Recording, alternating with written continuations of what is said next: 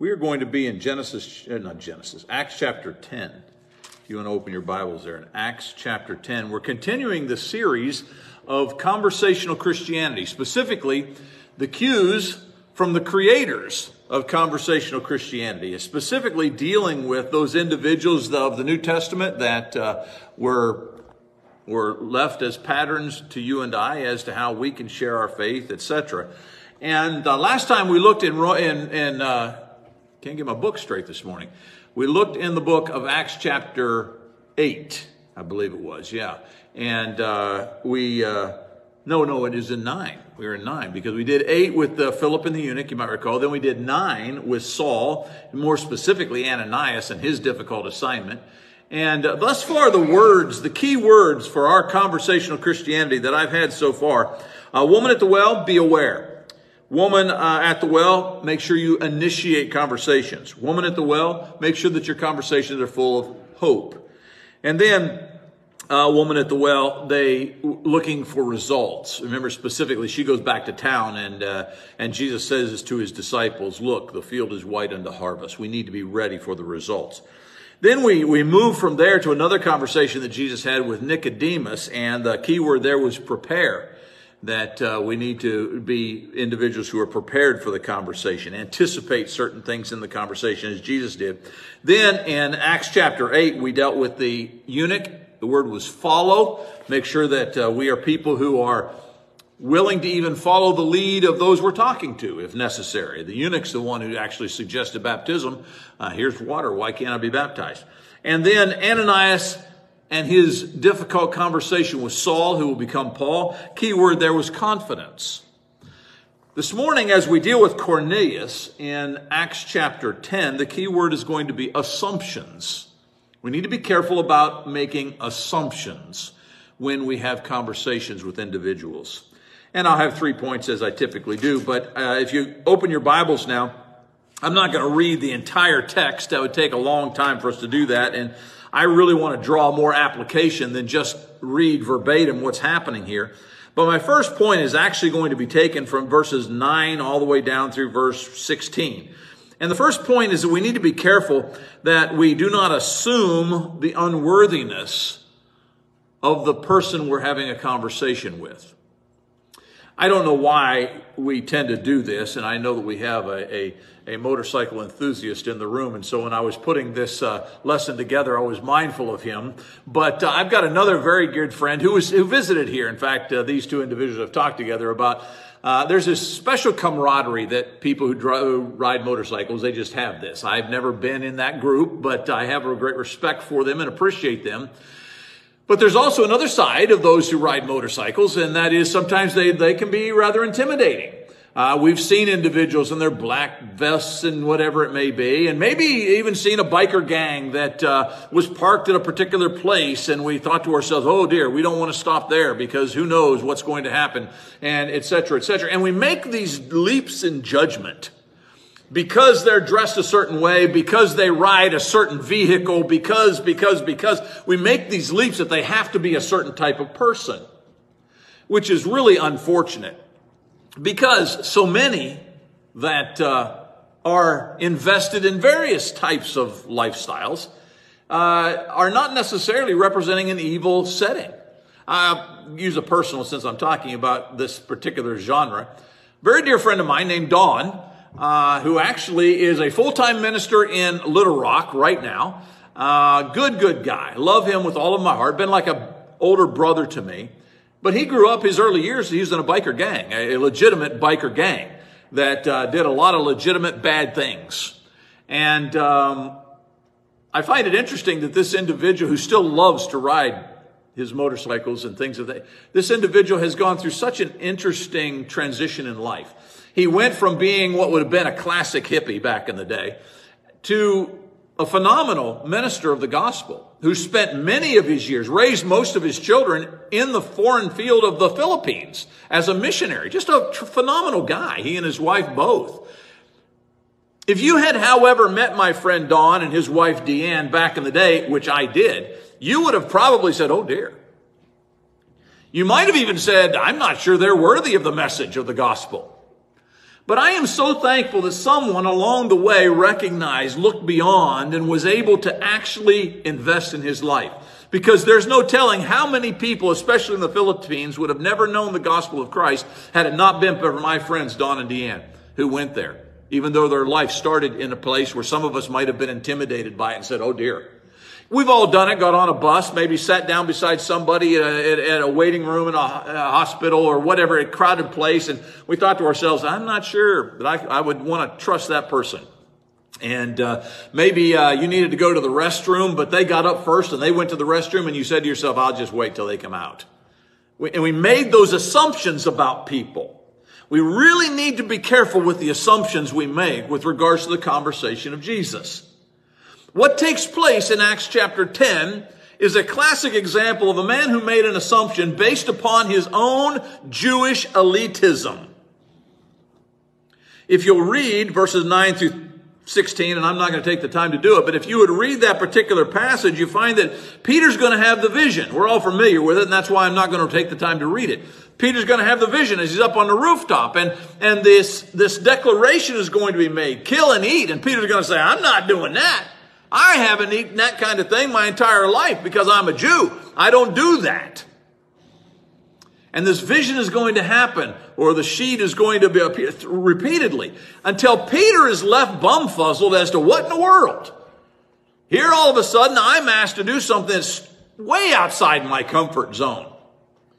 And Peter is going to, at that particular point, even to the Lord who's presenting the message, he's going to say, Not so. I'm not doing that one. I'm not going down that road. Because as we know, knowing the rest of the story, this is all a setup for what's about to happen with the Gentile Cornelius. God knows many things, but two things are very important that we understand here. Number one, Peter is at that particular time, Peter is one of the leading voices of the church. He's the one who's going to preach the first gospel sermon on the day of Pentecost, etc. And so here's an individual who has credibility with the church. That's why it's Peter, not Paul or Saul, who's going to be selected for this particular job. I'm convinced. Peter, having that kind of level of credibility, is the one who God is targeting. You're the man who is going to bridge this gap between two vast, separated worlds the Jewish world and the Gentile world. And Peter, you're going to be the guy. And this is going to be a, a problem that's going to stick around with Peter for years to come. Remember, Paul later on is going to have to confront him to his face because he's doing the same thing. He's giving preference to the Jew over the Gentile, etc. But Peter's going to be chosen by God to make this happen. And then secondarily, you're going to see that in this particular text, that what's going to happen is it's not just Peter but we're going to see that God himself is going to validate what Peter's doing by the Holy Spirit. Hold that thought because that's very important and it's an assumption that too many in the religious world take and run in a, in a direction that's not appropriate. But hold that thought. So two things happen here. Peter is selected because he's the primary voice of the church at that particular time. And secondarily, the Holy Spirit is going to validate Peter going into the Gentiles. In a moment, we'll see that with the speaking in tongues. But my first point is this. We need to be careful not to assume someone's unworthiness. Now let me, if you'll allow for a second, to draw this even further. Because I have been guilty of this particular one. I, am a big mouth, as you know, and I, I, I don't meet a stranger, and I, I talked about anybody I, would, I, I can on the street, I, and I love to do that. I don't have a problem with that. But there have been times that I have actually been introduced to people and over a series of conversations, I have decided they're not worthy. And I've cut them off. And I've walked away. And I've said I'm not interested no more. Because it's pretty clear to me that your heart's not where it needs to be. You see, the difference between me and Jesus is I can't read the heart. And you can't either. And we need to be careful when we dismiss an individual as being unworthy, as being outside the realm of possibilities of me ever getting to them. Sometimes we might need to back off. We might need to give it time. We might, probably, we do, need to spend more time in prayer and ask God to open that door because oftentimes I've found in those situations I've been pushing a door that God isn't ready to open. But we need to be careful not to cut people off. Give them time, Perhaps separate yourself from them for a while so that they can learn their lessons that they need to learn through God's inspiration. But be an individual who's willing to re-engage when that opportunity comes. Second point that I see as you continue to read is that you're going to see as you start at verse 30 that Cornelius is going to offer up why he has invited Peter to his home. I do want to begin reading this because this is less familiar material to us. In verse 30, it says, And Cornelius said four days ago, about this hour, I was praying in my house at the ninth hour, and behold, a man stood before me in bright clothing and said, Cornelius, your prayers have been heard, and your alms have been remembered before God. Send therefore to Joppa and ask for Simon, etc. We need to remember that this is a sinner offering a prayer that is heard by God. I've often heard it said, and you have too, that God doesn't hear the, the prayers of sinners. That's just simply not true. That statement, which is in the Bible, was not written or not stated by an inspired individual. That's just a statement that somebody offers up as a potential fact that is not confirmed in that passage, by the way. God does hear the prayers of sinners. He does hear them because I can prove it here in Acts chapter 10. This is not just a sinner, this is a Gentile. And God heard his prayer. And God miraculously answers his prayer. But as you move on down to verse 34, you find a rather interesting summary, if you will, that Peter gives to this Gentile with regards to the most essential facts a person will ever hear.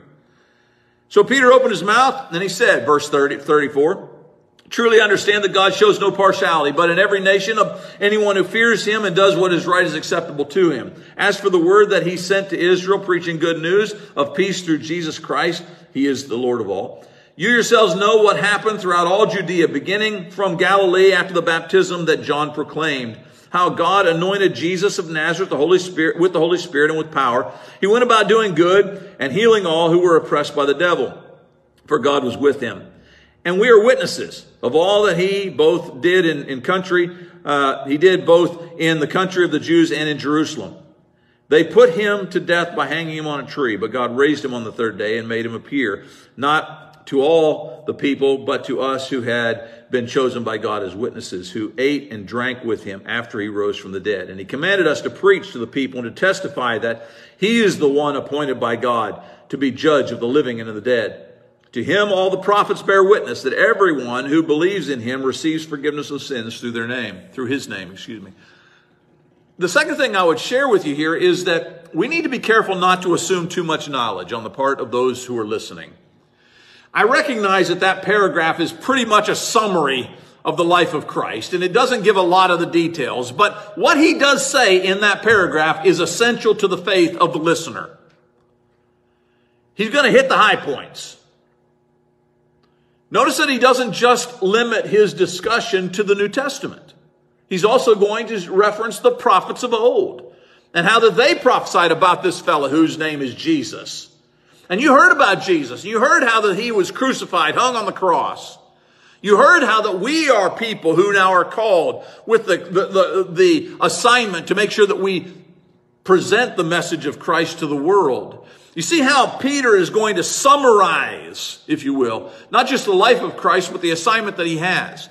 I think that that's a very, very big application to you and I in our conversations because I have been often at fault with starting in a place that the person was not ready to get to yet. Unfortunately, in our in our country that was founded upon godly principles, we have now raised a generation of individuals who either reject God out of rebellion or simply have not been trained to understand who God is. And I've discovered that in many of my conversations out in the world that you cannot start with, but the Bible says this. You have to start with, why would the Bible even be true? You got to back up to a point of evidences, if you will, Romans chapter 1. Share with individuals, especially the younger generation, why it's pretty obvious there is a God, that there is a power beyond us. Paul uses the argument in Romans chapter 1 of looking at nature. And he basically says we are without excuse because even the man who never has read a word of scripture, who lives in the most pagan culture on the planet, can see a tree or the grass that grows, the flowers that come, and they can know. There is not a man or woman on the planet who is with excuse. Everyone is without excuse because God points to himself even through nature. But my point is that sometimes, even in America, in this land that is supposedly the flagship of morality in the world, we find that a vast majority of the young people today, and some older folks, but a vast majority of young people today either choose not to believe in God or have never been taught about God and have no reason to really put faith in Him because they have never been told or given or asked to look at the evidence that's round about them. My second point is that you need to be careful about assuming too much about the person you're talking with. Peter didn't. Now you read the story and you find out Cornelius is a righteous man. How did he even know to pray to God? To give alms. This is a guy who's probably well trained in Judaism. And I want you to see that Peter does not go in there assuming that he understands that Jesus is the fulfillment of the Judeo process, bringing the Christ to bear. He doesn't, I'm going to tell you about Jesus, and he takes the time to do so. You could flip back a chapter or two. I guess it's two chapters, and you could go to the, the story of Philip and the eunuch, and don't you have the same thing? We don't know a lot about what Philip said to him, but we do know this. He preached unto him Jesus. That was going to get covered. That one's going to happen. And that's why I think it's important that we recognize it in our conversations with people. You got to go slow, and sometimes you can't cover everything. I get that. You can overwhelm a person easily. But surely in the course of the conversation, the name of Jesus can be used at some point. Surely. Drawing attention. Never assume that the person has the knowledge, the full knowledge, and that they're just rebelling against it. What I have decided, I have found in my course of conversation with people is that most folks are not necessarily rebelling, is they're just sometimes not seeing. They're too busy.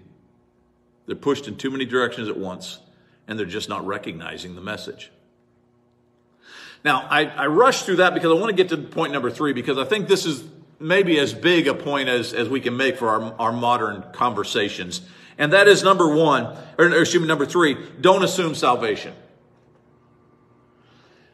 We live in a world that, because of our, uh, I don't know, it's spinelessness, uh, to, to put it bluntly, but this idea of just accept everyone, uh, the, the, the Oprah approach to salvation, everybody's going to heaven by a different route, you know, and so we just ought to, you know, just accept. And if we just, you know, and so it doesn't really matter where you go to church, it's just that you're going to church. You know, and those kind of assumptions, all of which are covered in Matthew 7, 21 through 23, that talks about good people who evidently went to church, if you will. Uh, these are folks who, who did good stuff. And yet at the end, verse 23, depart from me, I never knew you. You who work lawlessness, you evil individuals. It's as my cousin put up this this morning as I was making a post on social media. She put up, it's probably one of the most scariest passages in all the Bible, Matthew 7, that there can be good people who know they're going to heaven who don't end up being there. The key, of course, is verse 21, where it says they didn't do the will of the Father. They're so emphasizing the things of mankind. But my church believes this. My pastor said that, which doesn't matter. Matthew 7 21, what does God say? That, at the end of the day, is what's most important. And so as you come to this final section, I want you to see something very, very important in verses 41 through 48 excuse me, 44 through 48. While Peter was still saying these things, the Holy Spirit fell on all who heard the word, and the believers from among the circumcised who had come with Peter were amazed because the gift of the Holy Spirit was poured out even on the Gentiles. And you go on to read, it talks about them speaking in tongues, etc. We're familiar with this as well. But there are three assumptions that are made from this passage that are damnable assumptions that have to be exposed and you and I in our conversations need to be careful with our friends that we not go off down these paths of assumptions. Number one, it is a damnable to conclusion to assume that just because you are employed by the Holy Spirit, that you are also saved by the Holy Spirit. Pharaoh received dreams inspired by God. Yet Pharaoh was a pagan who I do not expect to see in heaven one day. Balaam's donkey was inspired by God to speak to his master. But I don't expect to see the donkey in heaven one day. The witch of Endor lived her life in opposition to the divine purity, yet was inspired by God to conjure up Saul, excuse me, Samuel, so that Saul could have a conversation with him. And I don't expect to see the witch in heaven. All I'm saying is that it is possible because God is omnipotent. God can use you in an inspired way without you being saved. He's done it many times throughout history. Nebuchadnezzar would grave like, uh, graze like an ox out on the field. You might recall that. I think there is a chance we'll see him in heaven because it does sound like towards the end of his life he did repent. But my point is that just because God uses you, it doesn't necessarily mean that you are saved, which is the assumption that everybody makes about Cornelius. Cornelius is saved without being baptized before he's baptized because he can speak in tongues before he's ever immersed. God allowed a donkey to speak in tongues. It was never immersed. We've got to be careful about damnable assumptions.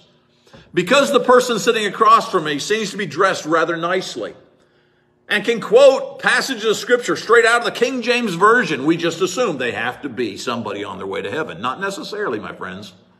Matthew chapter 7, 21 through 23. These folks were casting out demons, prophesying in God's name, and they're not going to be there.